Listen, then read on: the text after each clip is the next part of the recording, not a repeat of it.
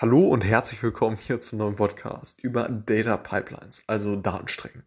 Und grundsätzlich ist erstmal ein Überbegriff über ja, verschiedene Prozessschritte letztendlich, um Daten von A nach B zu überführen.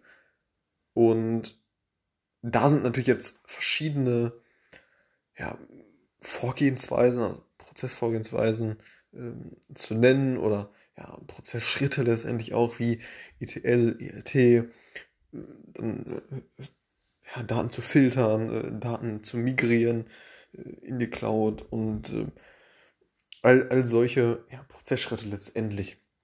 Und aber grundlegend ist es erstmal so, dass, dass diese, dieser, dieser Begriff ein Überbegriff ist über ja, die verschiedenen Prozessschritte hinsichtlich der Daten, um sie letztendlich von A nach B zu überführen.